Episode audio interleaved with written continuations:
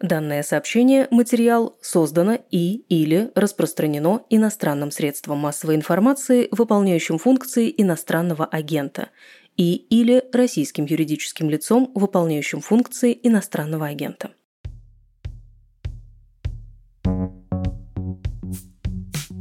Это «Дедлайн», второй сезон подкаста «Медузы» о журналистике после 24 февраля. Меня зовут Наталья Жданова. Как живет медиаиндустрия, которая казалась в изгнании? Как война меняет, а иногда и ломает стандарты журналистики? И какой путь теперь проходит данное сообщение перед тем, как появиться на вашем экране? Этот выпуск о работе журналистов в регионах. В этом выпуске упоминается радио «Свобода». Оно внесено Минюстом России в реестр СМИ иностранных агентов, как и десятки других независимых медиа и журналистов.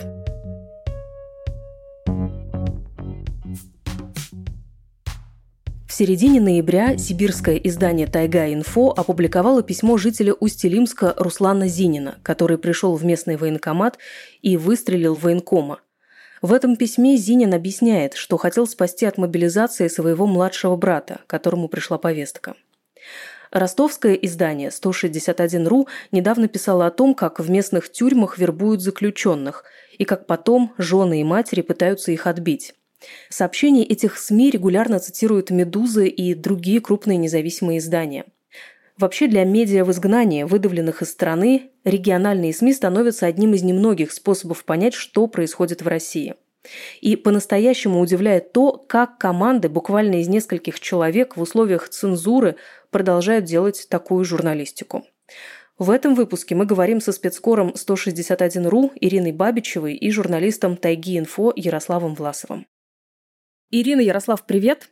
Можете рассказать, где каждый из вас сейчас находится? Тайга сейчас находится в Новосибирске, я нахожусь в Новосибирске. Собственно, вот я в редакции сижу.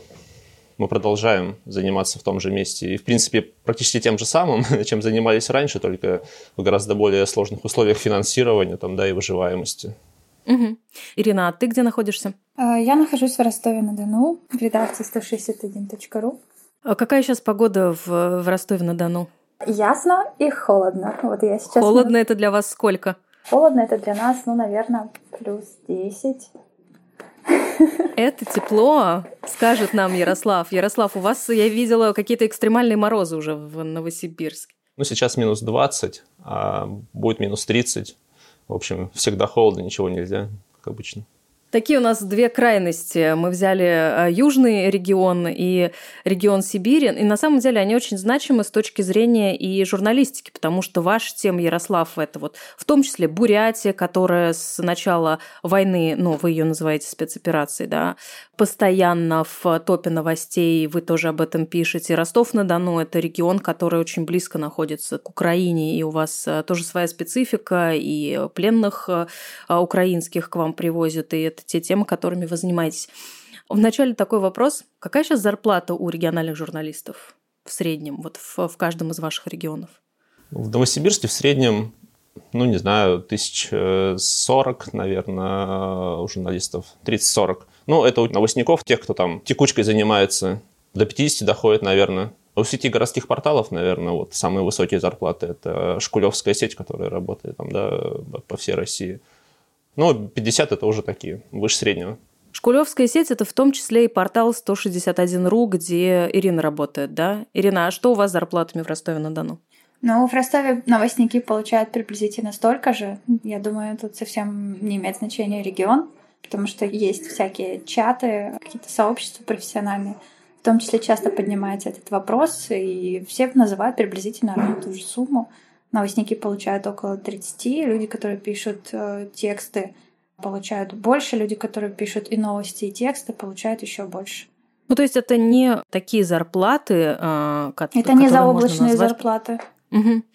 Тогда ради чего люди занимаются журналистикой в регионах? Ради чего вы занимаетесь журналистикой? Ну, я всегда знала, что я хочу этим заниматься. И э, сейчас, мне кажется, быть журналистом важнее, чем когда-либо. И мне кажется, что все наоборот только о том и говорит, что сейчас нужно быть журналистом, в том числе в регионах, особенно в регионах. Потому что мы все привыкли к тому, что прекрасные, замечательные тексты выпускают а, сотрудники федеральных изданий. И есть даже в регионах, ну, среди простых людей, когда ты приходишь с ними говорить, а, какой-то особый трепет к федеральным журналистам. К журналистам региональных СМИ другое отношение. И когда ты это видишь, ну, это как-то, не знаю даже, как сказать, а, возмущает. Но мне кажется, журналисты региональные тоже могут делать хорошие тексты и должны хотеть их делать. И, собственно, сейчас, наоборот, нужно, мне кажется, всем журналистам не забывать о том, что они журналисты, и стараться делать свою работу хорошо. Вот я этот вопрос себе постоянно задаю, честно говоря, особенно после 24 февраля, учитывая, что мы как бы выживаем, не выживаем, не очень понятно, чем вообще мы занимаемся, и всегда хочется бросить, да. Часть бросили, часть по объективным обстоятельствам, часть в силу того, что не могли себя в этой ситуации уже найти, да. Ну, я для себя определяю так, что пока нам пишут в предложку новости из той же самой Бурятии или от э, семи мобилизованных, которых э, могли бросить где-то в зоне спецоперации, так называемой, либо нам продолжают писать про пытки, тему, которая сейчас забывается, к сожалению, и мы, к сожалению, не можем теперь из-за ограниченности ресурсов найти силы для того, чтобы ее поддерживать. Да, они в основном в загашниках лежат. Но пока это пишут нам люди, вот э, продолжаем работать. Если бы мы не видели, что это кому-то нужно, мы бы, наверное, в нынешних условиях бы не продолжали работать.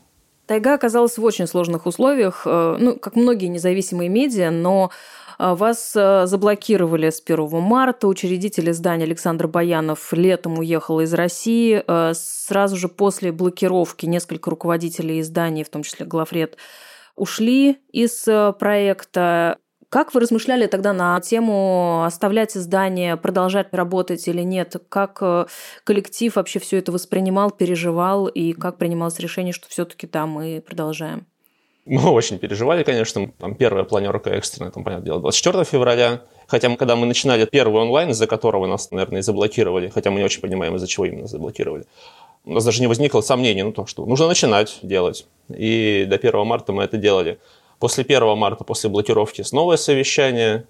Там снова решали, что и как, где там какие-то, простите, акценты снизить, да, как бы это не звучало, наверное, для федеральных медиа где-то что-то там поосторожничать или наоборот не стоит.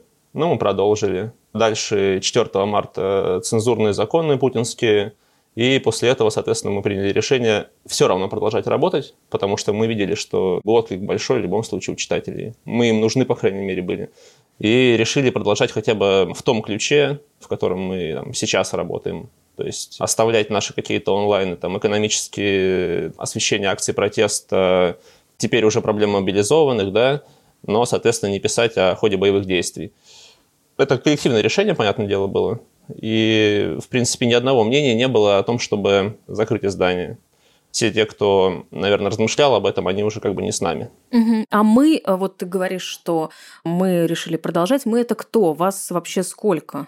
Ну, на тот момент нас было, оставалось после ухода главного редактора и еще одного человека пятеро, сохранялся мультимедийный отдел, даже были еще э, стажеры. В самой редакции оставалось непосредственно на текстах и на новостях э, всего три человека, ну еще параллельно пара авторов, которые там помогали нам.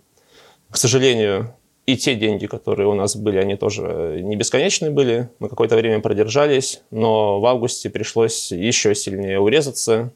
И в итоге нас сейчас ну, в общем, меньше трех человек, скажем так. В принципе, есть еще внештатники, которые там, нам помогают. Но, в общем, э, редакция представляет собой буквально несколько человек сейчас. Угу. А на что вы сейчас э, живете? Это те деньги, которые оставались, вот вы продолжаете растягивать этот бюджет? Нет, те деньги, которые оставались, у нас уже закончились.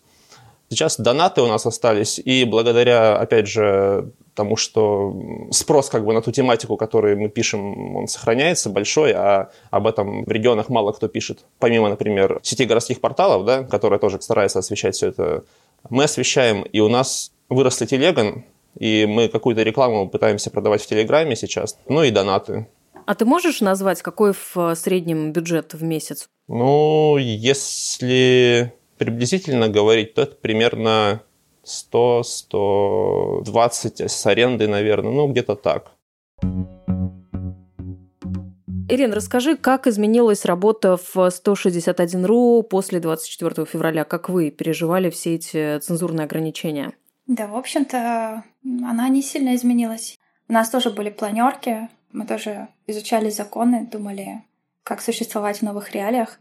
Но я печу тему, ее согласовывать, я ей занимаюсь. Текст потом, например, вычитывает юрист, помимо главного редактора. Наверное, на этом все.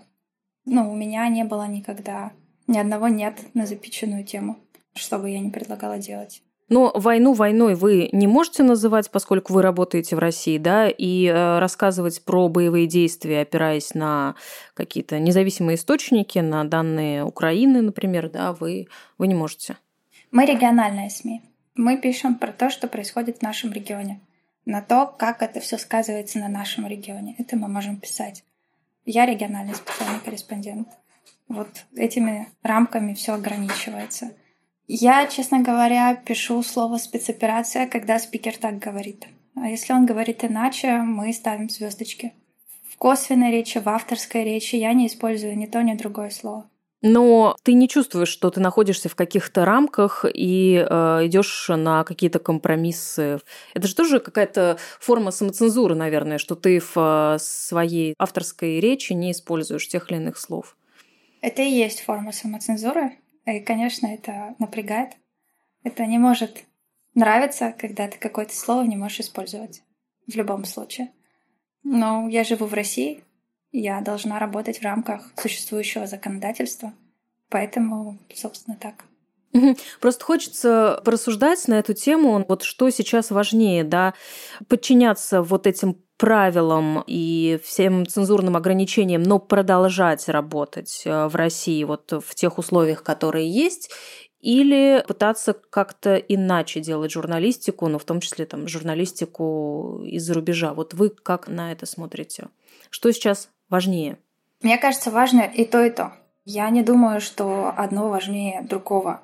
Мне очень нравятся тексты коллег, которые уехали и пишут прекрасные, замечательные вещи.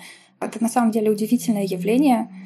А, всегда нас учили на журфаках, что журналист должен иметь какой-то контакт со своим спикером, там, он должен его видеть, он должен присутствовать.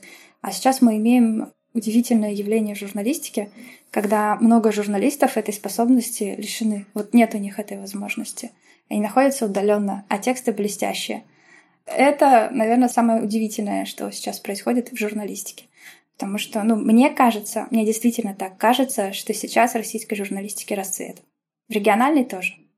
Ну, сложно делать свою работу полноценно, да, в нынешних условиях. Но мне кажется, Возможно, это не позиция всей редакции была, в том числе из-за этих разногласий кто-то мог уйти, да.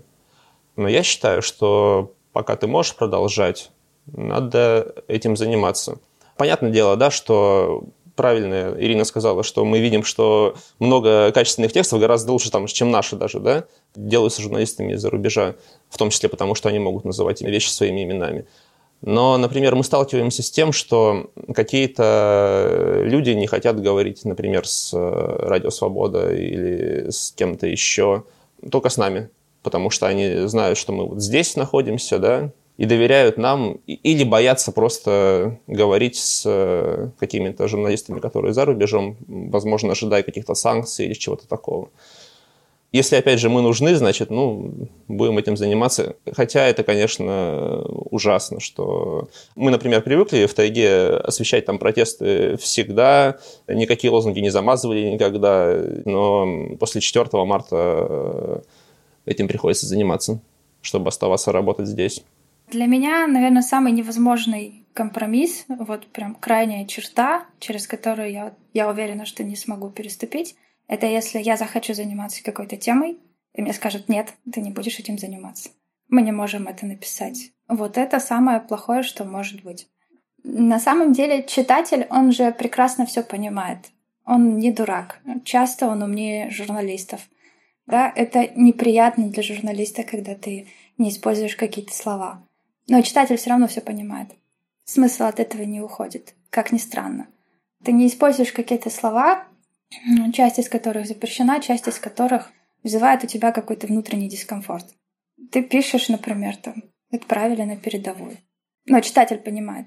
Вот такой момент тоже есть. Угу. И я согласна, что есть люди, которые больше доверяют журналистам на местах, Такое тоже бывает. У меня такое бывает с некоторыми спикерами. Но этот эффект очень быстро угасает, если этот спикер почитает какой-то твой текст, и он идет в разрез с официальной какой-то повесткой, с основной повесткой, потому что большинство СМИ в регионах, они муниципальные. У них совсем другая риторика. Многие из них э, в марте, в феврале объявили, что они теперь будут русскую букву Z писать Z. И вот была прям такая волна СМИ, которые об этом заявили по всей стране. То есть есть разница между разными региональными СМИ, между разными региональными журналистами. Про красную черту у меня был вопрос. Да, власть российская катком прошлась по независимым медиа, и э, регионам тоже достается. Мы видели и обыски в Алтайской газете «Листок», и преследование Андрея Новашова, уголовное дело э, против него. Вот э, такого рода риски. Насколько вы считаете для себя высокими, и являются ли эти риски для вас неким ограничителем? Ну, мы именно поэтому и называем то, что происходит в спецоперации, к сожалению. Именно поэтому мы не все лозунги протестные с пикетов и митингов э, можем публиковать, именно опасаясь с одной стороны, понятное дело, административной ответственности, потому что любой штраф для нас уже сразу приравнен к закрытию, потому что мы не сможем найти денег на его оплату. А с другой стороны, уголовное, конечно, более того, именно с Сибири начались уголовные дела. Вот э, про Андрея Новашова вы сказали, он э, с нами сотрудничал, был нашим нештатником.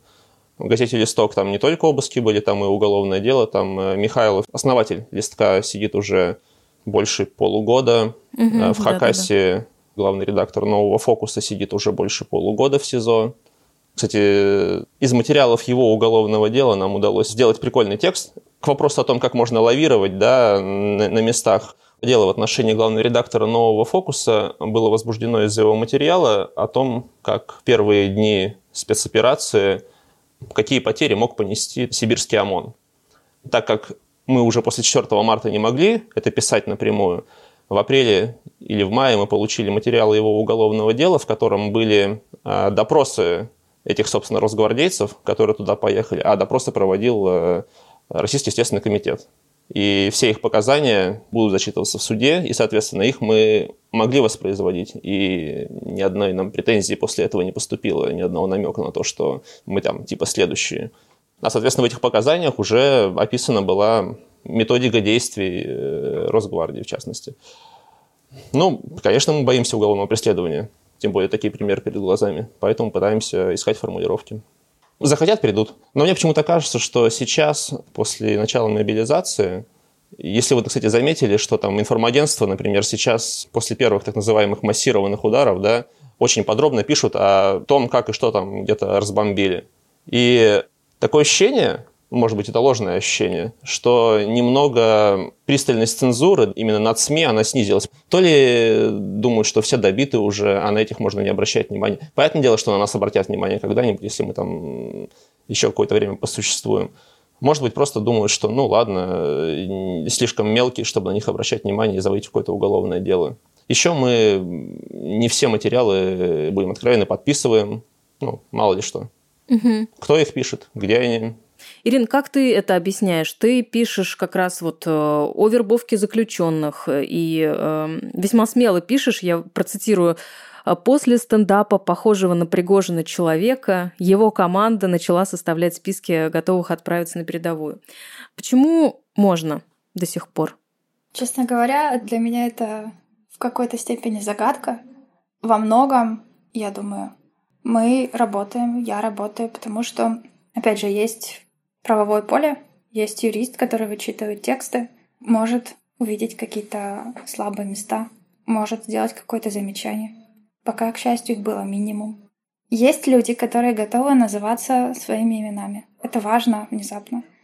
Потому что вы говорили про стендап.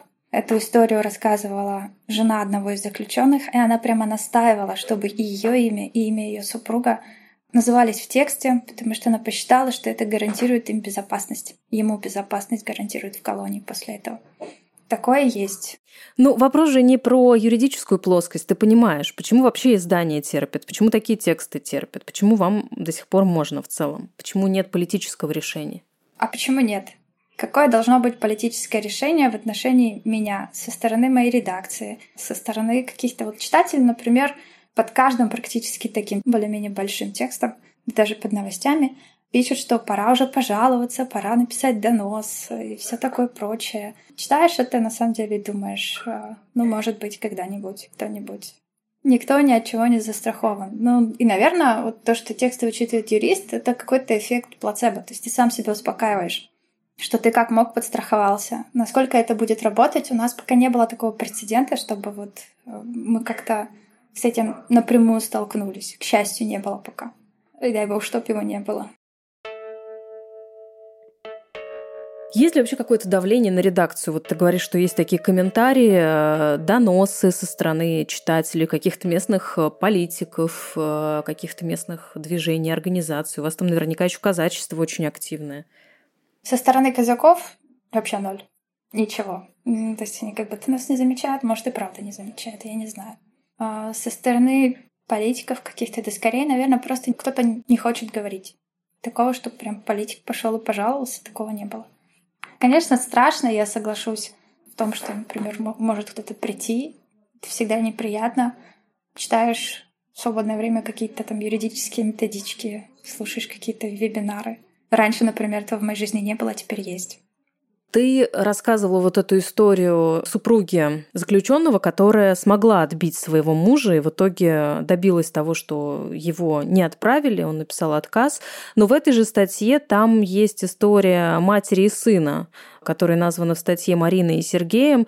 Его из тюрьмы отправили на войну. Эта статья вышла в сентябре. Известно, что с ним сейчас? Последнее, что его мама говорила мне о нем, это то, что его отправят снова после ранения. Он был ранен, да, он находился в госпитале, и потом... Да, его снова. подлечили, угу. и маме сказали, что отправят его снова. После этого они, как я понимаю, не общались. Какие сейчас главные темы в Ростовской области? Э, мобилизация. У вас было, по-моему, новое мобилизационное задание для региона. Может быть, пленные, которых привозят из Украины. Э, на чем ты лично фокусируешься сейчас? Сейчас в основном на колониях. Источники мне сообщали о пленных, э, собственно, в июне, когда я вышел текст. Я писала о пленных в донских колониях, это были не в Ростове, они находились на территории Ростовской области, колония и СИЗО. Тогда мне об этом сообщали. Сейчас нет. Про мобилизацию, да. Сейчас, например, я сегодня утром была на суде у администратора городского паблика в телеграм-канале. А, Ее брат мобилизован. И он пожаловался на сложности с оборудованием, что их там, не готовили или как-то так. Она попросила брата снять видеообращение, он записал, она выложила его в телеграм-канал. Суд счел, что она дискредитировала армию и назначил ей штраф 30 тысяч рублей. Мобилизация, наверное, одна из основных сейчас тем в регионе. Точнее, даже постмобилизация. О новых случаях мобилизации мы ничего практически не слышим. И скорее теперь родственники что-то могут рассказать о тех, кого мобилизовали. Ярослав, а какие темы сейчас э, в приоритете у вас э, в Сибири? Правильная, наверное, конструкция, постмобилизация, да, это, собственно, то, что сейчас семьи говорят, транслируя то, что уже мобилизованные видят теперь на передовой. Мы обращались к женам мобилизованных из Томской, например, области. Они рассказывали о том, в каких условиях их мужей, парней э, оставили там где-то под Сватово и где-то еще. Тема с э, вербовкой заключенных тоже была актуальна, тем более если там в европейской части России это было конец лета, начало сентября, то до нас докатилось это вот только в октябре-ноябре. Мы это тоже освещали.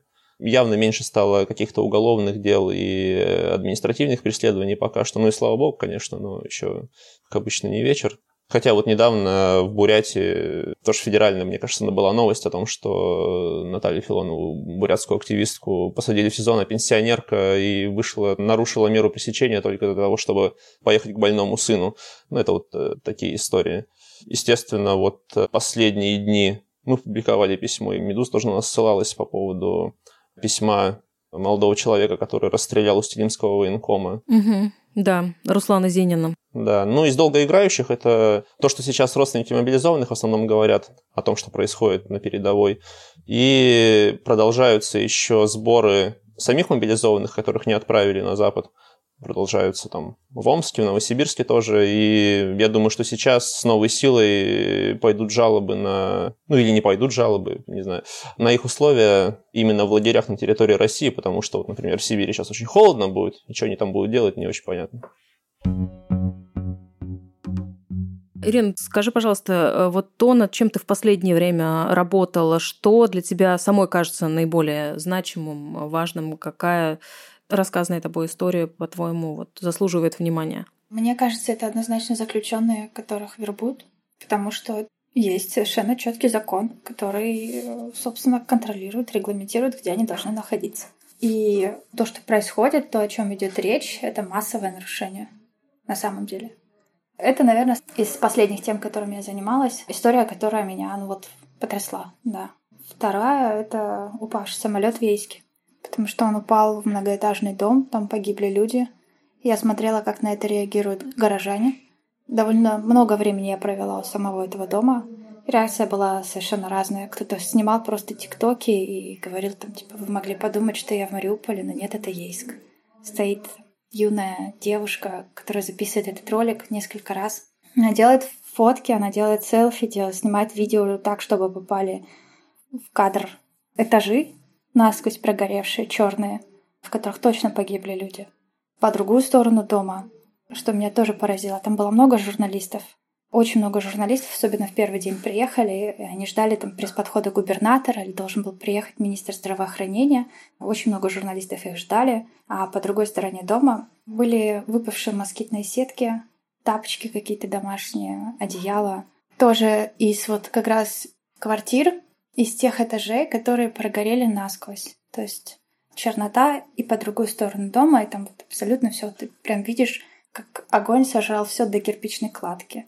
И оттуда выпрыгивали люди, там под окнами были одеяла, потому что люди заворачивались в эти одеяла. Они надеялись, что если они завернутся поплотнее и выпрыгнут с седьмого или там шестого этажа, они выживут. Но так погибли три человека. И, конечно, когда ты все это видишь, ну, это ужасает.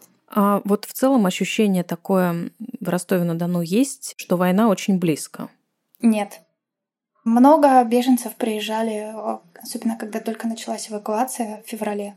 Сейчас их уже довольно много, но они как-то встроились в общую массу населения. Кто-то себе нашел работу, кто-то как-то выживает, кто-то уехал обратно. Но в основном уже практически незаметно. Люди, люди как люди. После мобилизации что-то изменилось во взаимодействии с людьми? Охотнее ли люди идут на общение с журналистами? Вот со стороны кажется, опять же, э, тем, кто не в России, кажется, что мобилизация как-то немного отрезвила людей, которые, может быть, э, смотрели телевизор, верили только пропаганде. Сейчас, когда это не просто уже война где-то далеко в, в телевизоре, да, а ну, она может стать частью жизни каждой семьи вообще. А сейчас у меня такое ощущение, что люди более испуганные.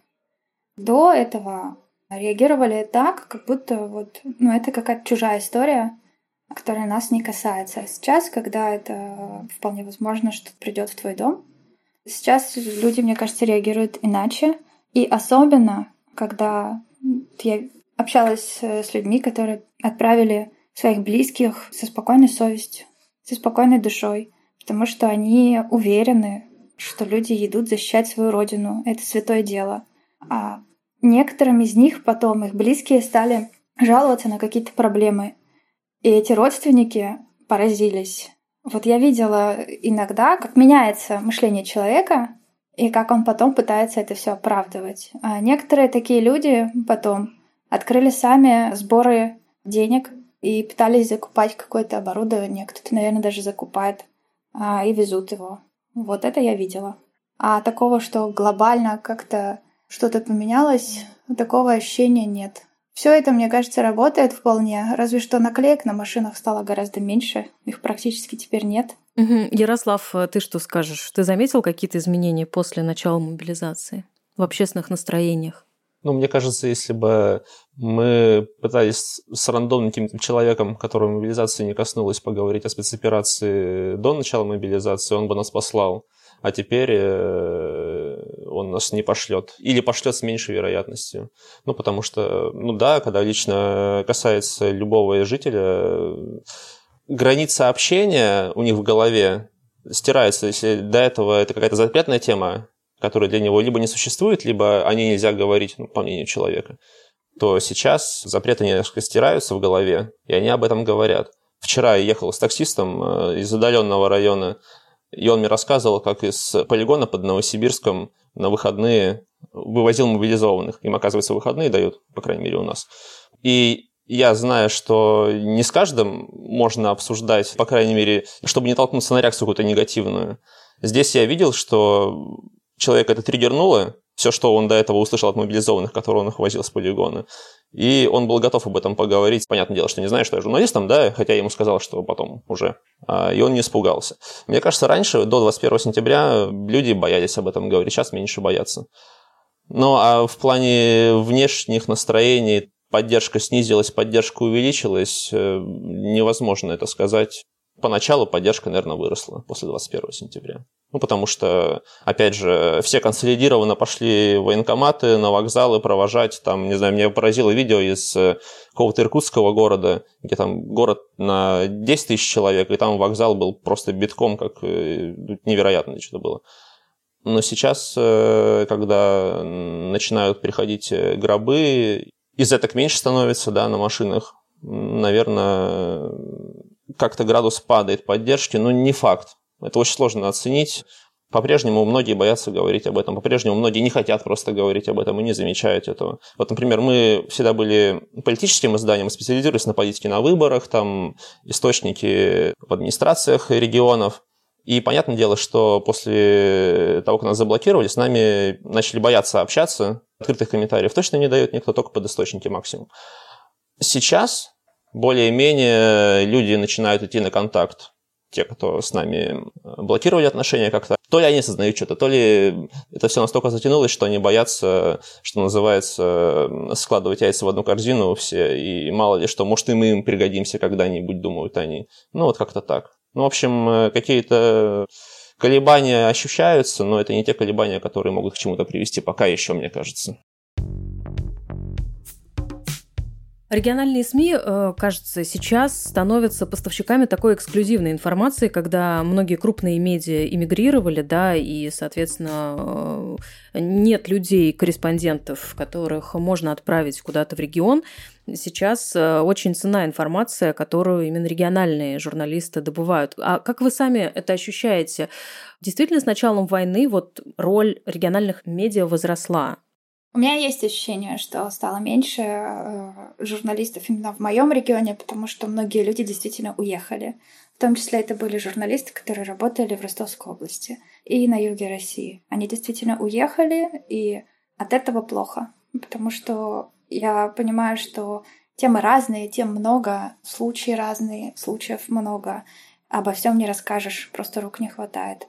И э, очень не хватает на самом деле здесь журналистов, которые уехали или которые приезжали, федеральные журналисты, которые приезжали заниматься своими темами. Или, например, они могли увидеть в регионе какую-то заметку или новость и захотеть развернуть из нее текст, узнать поподробнее. Не так много журналистов в регионе, которые это могут сделать.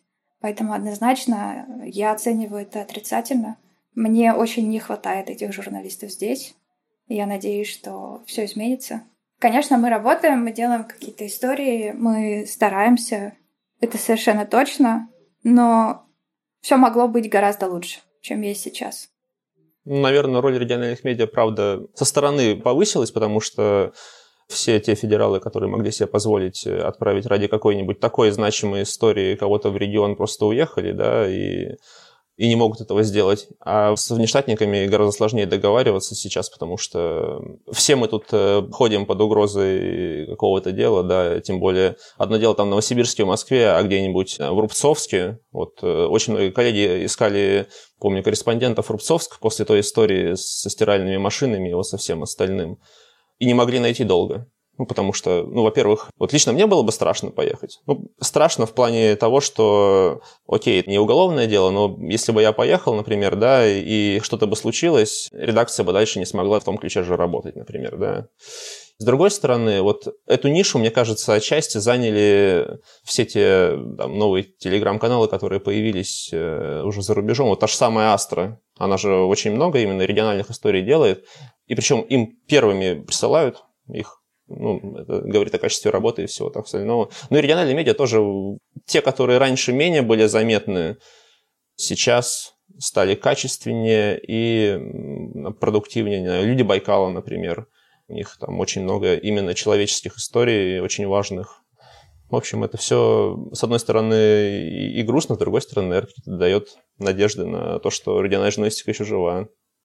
В чем вы видите смысл сейчас своей работы? Это только документация фактов, только ну, такая роль свидетеля, который может записывать и транслировать это все для широкой общественности? Или это журналистика действия, которая может что-то менять. Были ли у вас случаи, когда ваши тексты как-то влияли на жизнь людей, меняли что-то? Э, до 24 февраля были. Когда мы писали про пытки в Иркутской области, Следственный комитет э, там, возобновлял уголовные дела какие-то. Когда писали какие-то локальные истории из серии полицейского произвола, это да. После 24 февраля я таких случаев припомнить не могу. Но, например, вот э, про тех же самых томских мобилизованных, когда мы писали по жалобам их э, жен, они подавали жалобу губернатору, и потом мы с ними проводили личную встречу чиновники. Мы об этом написали. Потом в качестве обратной реакции было, что одна из жен мобилизованных там сказала, что все, чиновники вмешались, все хорошо, все с ними хорошо, бла-бла-бла.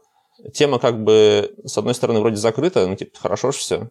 А с другой стороны, я больше чем уверен, что она замылена, и им там что-нибудь на встрече сказали такое, что лучше потом в паблике выносить, как им сказали. Очень сложно теперь реакцию обратно слить, вот что. Угу. И если раньше можно было за конкретной историей хоть как-то следить более-менее, а здесь э, это же очень многих людей коснулось, и, соответственно, во-первых, все, всеми не уследишь, во-вторых, на кого-то сейчас гораздо проще надавить, чем раньше спецоперация, в кавычках, все спишет, Поэтому после 24 февраля о какой-то журналистике действия, не знаю, мне кажется, сложнее говорить. У меня, в принципе, есть ощущение, что я живу как свидетель, и моя основная роль — это зафиксировать события, потому что я не думаю, что мы на самом деле можем на них повлиять. Но вот в тексте про вербовку заключенных мы ставили блок, что делать, если вашего родственника вербуют в колонии. И там такая маленькая методичка от правозащитников, что может сделать близкий родственник, который находится на свободе, чтобы уберечь своего близкого родственника заключенного от вербовки. И, на мое удивление, после того, как вышел этот текст, э, со мной связывались, наверное, около десяти женщин, которые благодарили именно за этот блог. Они сказали, что они тоже пытались, собственно, по этой методичке пойти, и они тоже отбивали своих близких. То, что вы лично остаетесь в России, это ваше принципиальные позиции или скорее вынужденные? Ну, в марте я хотел уехать. Но у меня были и остаются серьезные личные обстоятельства, которые мне не позволяют этого сделать с одной стороны. С другой стороны, мне кажется, тайгу инфо сложно делать из-за границы. Ну, то есть э, это уже будет как бы не тайга инфо. Мое такое впечатление. Поэтому в первую очередь, наверное, это были личные обстоятельства, а теперь это уже дело принципа. Скорее это связано и с личными обстоятельствами, и с рабочими, потому что если я уеду, то я уеду одна в никуда. И, скорее всего, у меня не получится работать, писать про мой регион, и надо будет искать какое-то новое место работы, чего мне делать не хочется, потому что мне очень нравится здесь работать. Мне очень нравится писать. Мне кажется, у меня очень хороший тандем с моим редактором который, слава богу, за два года никакого важного обстоятельства из моего текста не убрал. Но я действительно люблю свой город. Мне сложно представить, э, что можно отсюда уехать всерьез, надолго, навсегда. Я уверена, что так мыслят все журналисты, которые уехали. Я очень люблю свою страну. Мне кажется, что все независимые журналисты в принципе любят свою страну, потому что показывают ее такой, какая она есть. Это, во-первых. А во-вторых, сейчас, когда я смотрю, что происходит, на то, с какой редкостью выходят тексты, я понимаю, что, наверное, если я отсюда уеду, их будет еще меньше. И мне бы этого очень не хотелось. Если не журналистика, то что? Ничего. Ну, тоже ничего. Не, не представляю себя вне журналистики. За работой каких региональных журналистов э, вы бы порекомендовали сейчас следить? Региональных медиа, может быть? Ну, вот, э, собственно, сеть городских порталов, э, люди Байкала. Ну, за нами можно следить иногда. Люди Байкала один из самых любимых проектов у меня. Я очень люблю их читать и читала, собственно, до 24 февраля, давно. Они делали и делают прекрасные тексты. Мне кажется, что качество их работы с самого начала было выдающимся. То есть это какой-то федеральное региональное СМИ. То есть они работают в регионе, но делают тексты, которые не уступают федеральным меркам. Это прекрасно. Мне кажется, так и должны работать региональные издания. Люди Байкала для меня это что-то вот прекрасное, какая-то совершенно прекрасная история.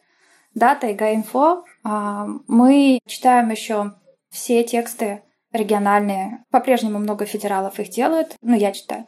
Все тексты, которые были номинированы на редколлегию или отмечались какими-то другими профессиональными сообществами. Есть э, телеграм-канал «Давай текстом». Вот, если я вижу там какой-то разбор, я обязательно почитаю этот текст. То есть есть довольно много сообществ, которые их как-то систематизируют, и можно посмотреть. Есть телеграм-канал «Местами», у которого есть рубрика «Четыре текста», куда он тоже берет довольно часто региональные тексты. Замечательные. Вот, в основном вот так. А из изданий, которых я читаю прицельно, это «Люди Байкала».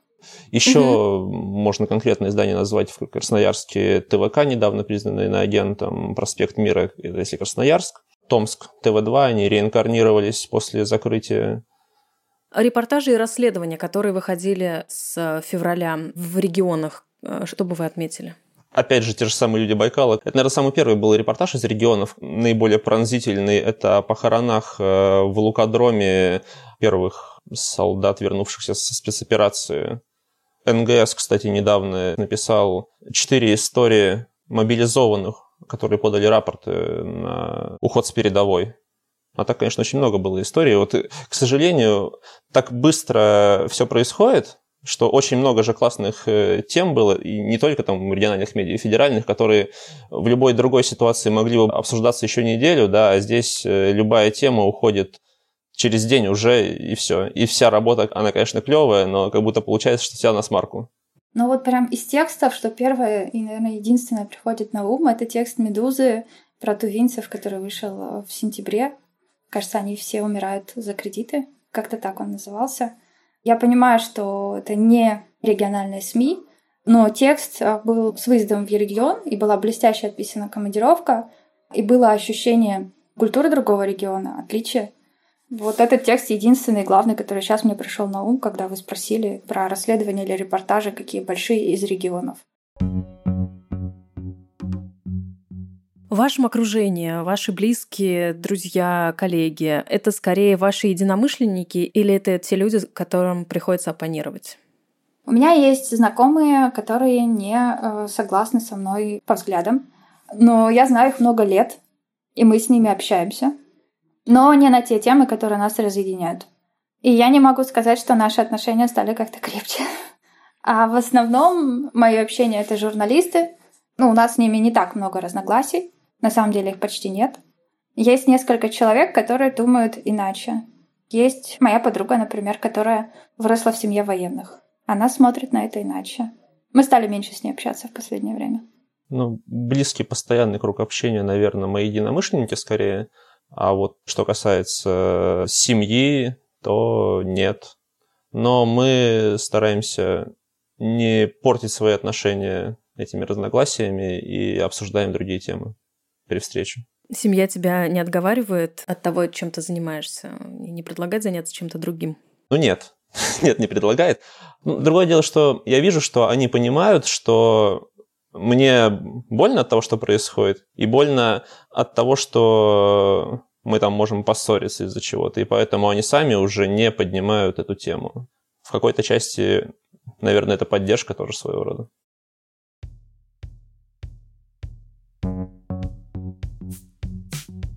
Ссылки на тексты Тайги Инфо и 161.ru мы оставили в описании этого выпуска. Дедлайн – это подкаст «Медузы» о медиа и журналистах. Мы выходим каждую среду. Подкасты вернулись в приложение «Медузы», и слушать «Дедлайн» вы можете там и, конечно, как обычно, во всех приложениях с подкастами. Подписывайтесь и оставляйте комментарии. Так о нас узнает больше людей.